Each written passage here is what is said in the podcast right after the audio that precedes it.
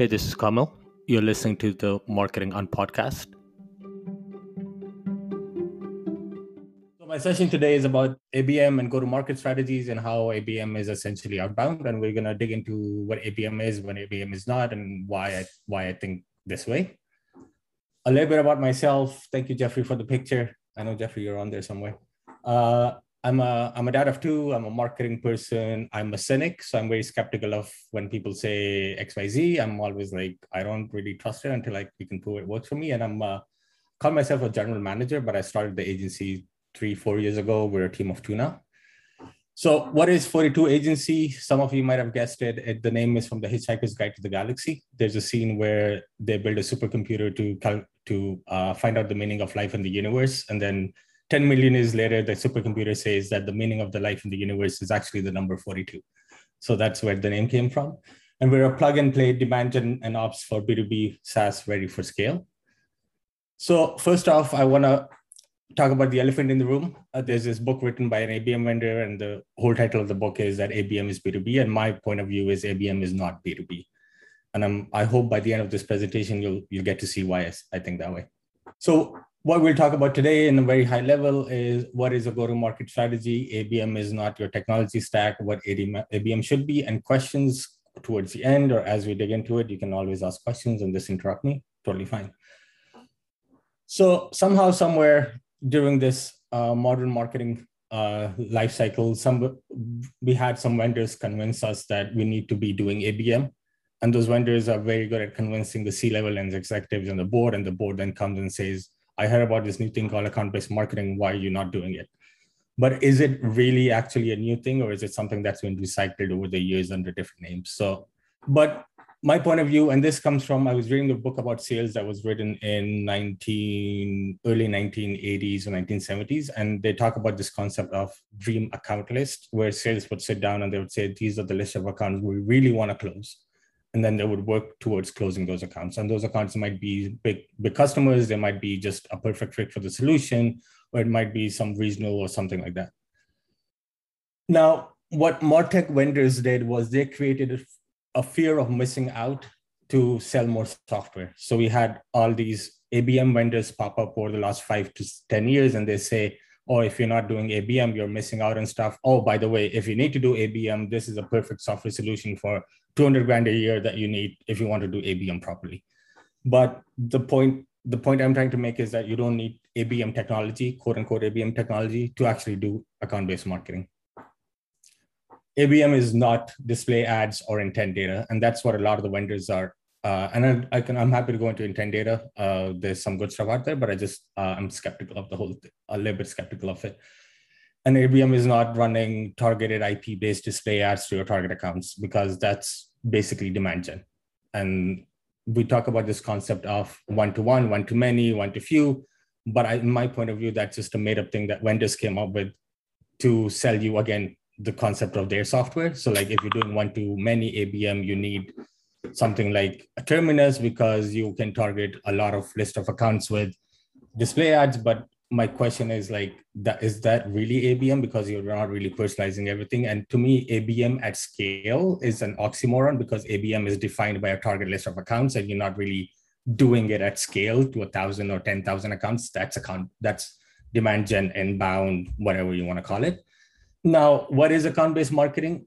To in my point of view account based marketing is actually a go to market strategy but what the hell is a go to market strategy? So let's dig into that. So there's this lovely person on Twitter. She used to work at Atlassian.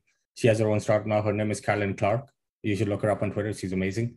She uh, wrote this incredibly useful deck on what a go-to-market strategy is that I sort of borrow from here. Go-to-market strategy defines who is your ideal customer, who are we trying to sell to, what is their buyer persona, who are these people, what do they care about, what's their job to be done, what is the market you operate in, and what is their buying behavior. So how do they like to buy software?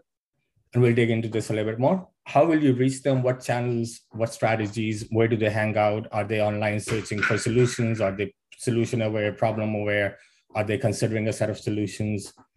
How do you scale? And that that's where you go to into what's your uh, customer lifetime value? What is your customer acquisition cost? What's your pricing model? How do you want to package everything? And talking about buying modes, how a large company buys versus a small company buys is very different. So that sort of defines what how your go-to-market strategy is structured as well. Your buyers are not always your users, especially when it comes to enterprise users and buyers. The buyers might be finance or procurement, but the end user is somebody who's actually using the software day to day. Versus when you're selling to a small, medium-sized business, typically like an agency of five people like my own, I am the buyer and I'm going to use the software day to day. And this is where you can do freemium, you can do quote unquote product led growth, which I think is another way of saying freemium, but don't quote me on that because I'm going to get a lot of hate for that. And when you're doing enterprise, you have a different set of stakeholders. You need to convince a larger bunch of people to, to buy your software versus trying to convince one person to buy your software and they can put it on their credit card versus an enterprise buy is a longer sales cycle and it's not a credit card purchase. So what's interesting is longer sales cycles, multiple stakeholders. The way you approach that problem is very different than you would be doing a transaction selling. Transaction selling is I go in, I sign up for a free account, I like the software. I'm like, okay, I'm going to pay for it. So I'll give an example. Yesterday, I was using Loom and they said, you've reached your video limit, blah, blah, blah. Like it's 10 bucks a month. I'll just put in my credit card. I didn't have to talk to somebody. I didn't have to like go through a consideration process and look at oh, I'm buying Loom. What about other five other tools that I might be considering? Because it's such a big purchase. I want to make sure I get it right. It was a simple $10 a month, no brainer. I put it in my credit card, done. But if it was, it was something like uh, Salesforce, I would have been, what, what about HubSpot? What about Pipedrive? Because that's going to be a bigger purchase for me. Now, when, when do you deploy ABM? Uh, higher account, uh, higher annual contract values. So they tend to customer lifetime value, annual contract value tends to be high. You have a longer sales cycle. It's not a transaction sale. It's not something people can put in a credit card. And you have a very well-defined market. So this is the part that a lot of people, uh, I think, misunderstand. Where when I'm saying well-defined market, I'm not talking about 10,000 accounts. I'm talking about like there's 50, 100, 200 accounts that you can define and put into a bucket, versus having a uh, and having a market is not selling to us like it's not saying we're going to sell to uh, small medium-sized businesses. It's saying like we're going to sell to Fortune 50, Fortune 100, and these are some criteria they need to have. The good example of there are finite amount of companies with higher enough customer value is one of my customers I was working with. Uh, they sold to airlines, and there's only a finite number of airlines in the world. So our target market was super well defined. It was all the airlines across the world, which was like literally 500 airlines that they could sell to. On top of that, we had another criteria. They need to be a certain revenue size. They need to have certain flight paths. They need to be running certain number of flights every month which even narrowed it down even more. And the customer value was high enough because that was a big enterprise sale. It was not something they could just strip and replace or put on the credit card. It was a very, uh, very uh, complex sales cycle. So, but what the what the WTF is ABM? So ABM is not 6sense or Terminus. If you're from 6sense Terminus and you're listening to this, please don't hate me. Uh, ABM is a strategic go-to-market motion for enterprise accounts. It is primarily driven by outbound and sales coordinated with marketing. The goal is to engage a known set of accounts. Now, this is where the outbound piece comes in because a lot of people think ABM is actually about marketing, but it's not. It's about sales. And marketing is more so playing a supporting role to sales versus marketing running their own playbooks independently. Where most people go wrong when they do ABM is they buy ABM technology, put a marketer, relatively junior marketer behind it, and they call it ABM, and they're like, okay, we're doing ABM, and that's it. And but in reality, the fact is that everything up operates in a silo, and marketing is still throwing qualified accounts over the fence, just like we do with qualified leads. And there's no communications, there's no coordination, and there's no sense of uh, combined goals or anything like that essentially at its heart is ABM is a coordinated effort between marketing and sales. There's no scoring, lead scoring, there's no MQL, there's no qualification or leads because revenue teams, which is what I'm defining as marketing and sales and maybe CS teams, have a defined set of accounts that they go after. So they make marketing and sales sits down and says, okay, who are my who are my ideal buyers? How many of them are out there in the universe? Maybe there's 100, maybe there's 200. And then they work together on getting those people to pay attention to what they're trying to sell. And like it or not, ABM is primarily driven by outbound sales motion. Because the idea is that you you don't your universe of accounts isn't that big that you have to run inbound playbooks and like do SEO and get a bunch of traffic and a two percent of that traffic converts into something and then you call call it a day. you are primarily going after proactively going after these accounts versus waiting for them to come to you.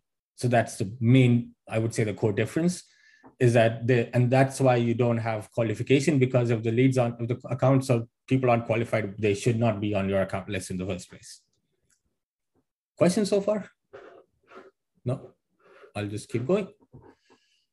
And it's not an inbound funnel in the traditional sense. You don't need to attract prospects. Uh, I, it's one of the most interesting things about the last 20 years in marketing is that HubSpot convinced us that inbound is the only way to do marketing and we all have to do SEO and we all have to attract prospects. But the reality is if you're selling to SMBs, yes, because your universe is so long, they might be actively searching for a solution. They you, you there might be a transaction sale. But if you're selling to enterprise accounts, they're most likely already have something in place. You're trying to either rip it and replace something or find a budget for something new and that is a more complicated sales cycle and you can't really inbound your way into an enterprise sale. Of course there's exceptions to everything but hubspot invented inbound uh, as a way to sell more software to be to be honest. And it was it's one of the things that people are die hard about but they don't realize that inbound is not the only right way to do marketing. It depends on your market. Something i love and uh, georgiana on twitter you should give her a follow. She runs forget the funnel and lucy's here who's part of that group uh, she has this terminology called customer led growth, which I love because it determines how your customers buy is determines how you grow, how you uh, go to market to them. So if you're selling to SMBs, by all means do SEO, by all means run search ads. But if you're doing enterprise or mid market, then those those strategies probably don't work for you.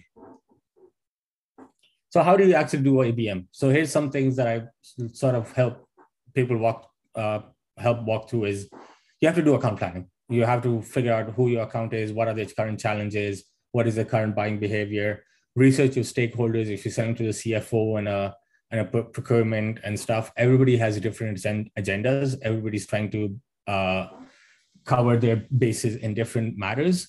So understand what their agenda is, what they're trying to get out of the solution, what is the risk for each department, and how can you mitigate all those risks understand product account fit. This is something I just came up with for this slide. To be honest, it's not a thing, but uh, it's it's trying to understand how your product fits into the current company you're selling and the ecosystem they have, the technology stack they have, the current processes they have, and trying to trying to make a case for this is how you can build it. Build actual relationships. There's this trend going on these days that everybody, every marketer should start a podcast. I, it's like back in 2010 everybody had a blog or 2000 early 2000 everybody had a blog and we do we do all these guest posts. So now everybody's trying to start podcasts and they try to invite all their target accounts on the podcast and they're like oh we're building a relationship. Don't actually build genuine relationship understand what's what's important to them. Make them the heroes in their jobs.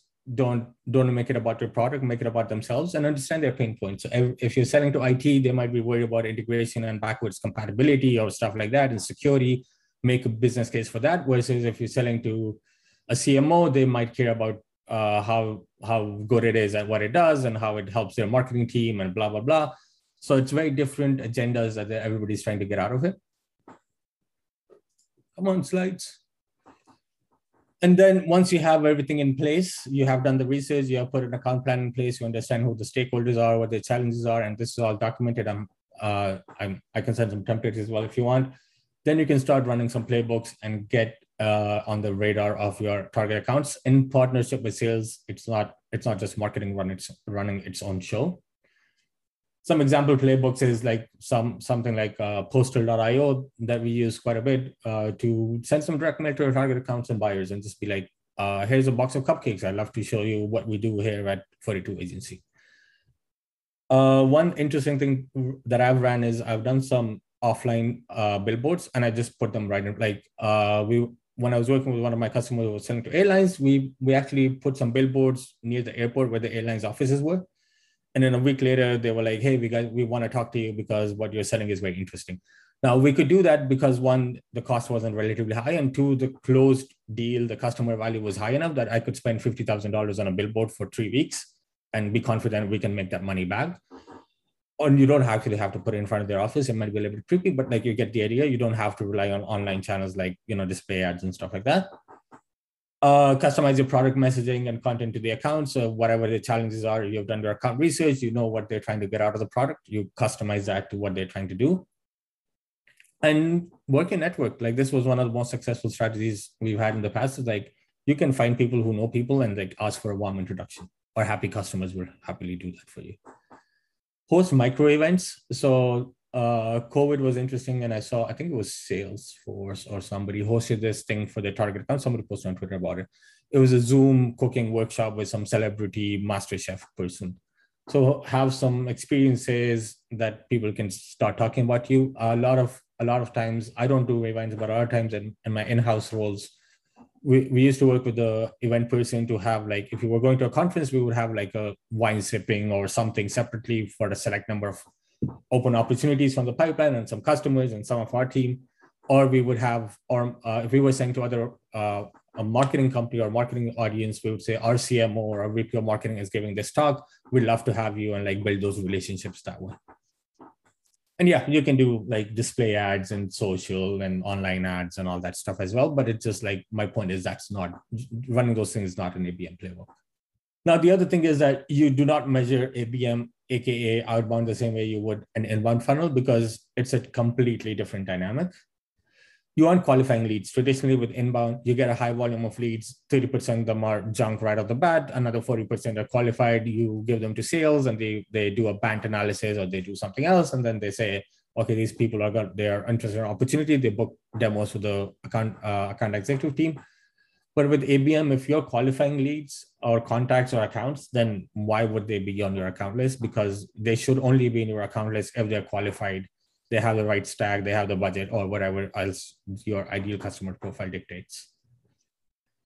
It's not sales versus marketing. This is an age-old debate that we've been having in marketing and sales. Is that sales is doing this, marketing is doing that, marketing is sending shit leads, sales is not up with leads, blah blah blah. It's all about we're not nobody's throwing stuff over the fence at sales and blaming them for all their problems.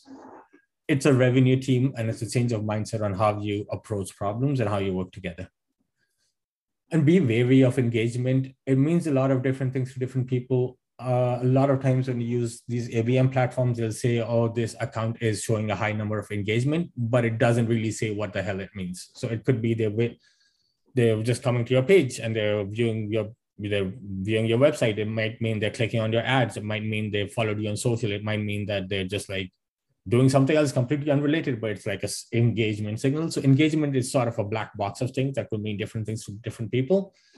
It's critical that you align on a metric closer to revenue, like opportunities meetings, and have a handful of leading indicators because your sales cycle is so long. You need some leading indicators that you're moving in, at least moving in the right direction before you actually get to that opportunity or meeting or whatever stage. So you need to know that you're moving in the right direction. So you can work in some of the marketing metrics like, hey, they came to a website and they viewed a bunch of pages for sure. But don't rely on that and use that as a leading indicator versus like your core metric. It is sales driven. So that's the uncomfortable fact that we all as marketers have to be comfortable with it. That ABM is not about marketing. And we we as marketers, we like to make everything about ourselves. We think we're the center of the universe, but in fact, ABM is about sales and say, selling to enterprise or mid market doesn't means that nobody's clicking on your blog or doing you know doing google searches and buying a 20 100k product right off the bat. It could happen. I've i've done enterprise deals of facebook ads. It's possible but it's not as transactional as that I'm, I'm coming towards the end. I would love to have some questions, but if you want to check out some stuff, uh, GTM Nirvana by Colin Clark, The Modern Bracework on Marketing, that's an article by myself on CXL. Topo was an independent advisory firm that wrote a lot about this. Another one is Winning by Design. Topo got acquired by Gartner, so now they're no longer around, but I would definitely recommend it. And ABM is not B2B is a great article by David Kellogg that goes into what his thoughts on ABM are. David Kellogg is, if you don't know him, look him up. He's he's amazing, pretty impressive. If you have questions, comments, I would love to hear them. Thank you for listening, and if you enjoyed it, please tell someone about it.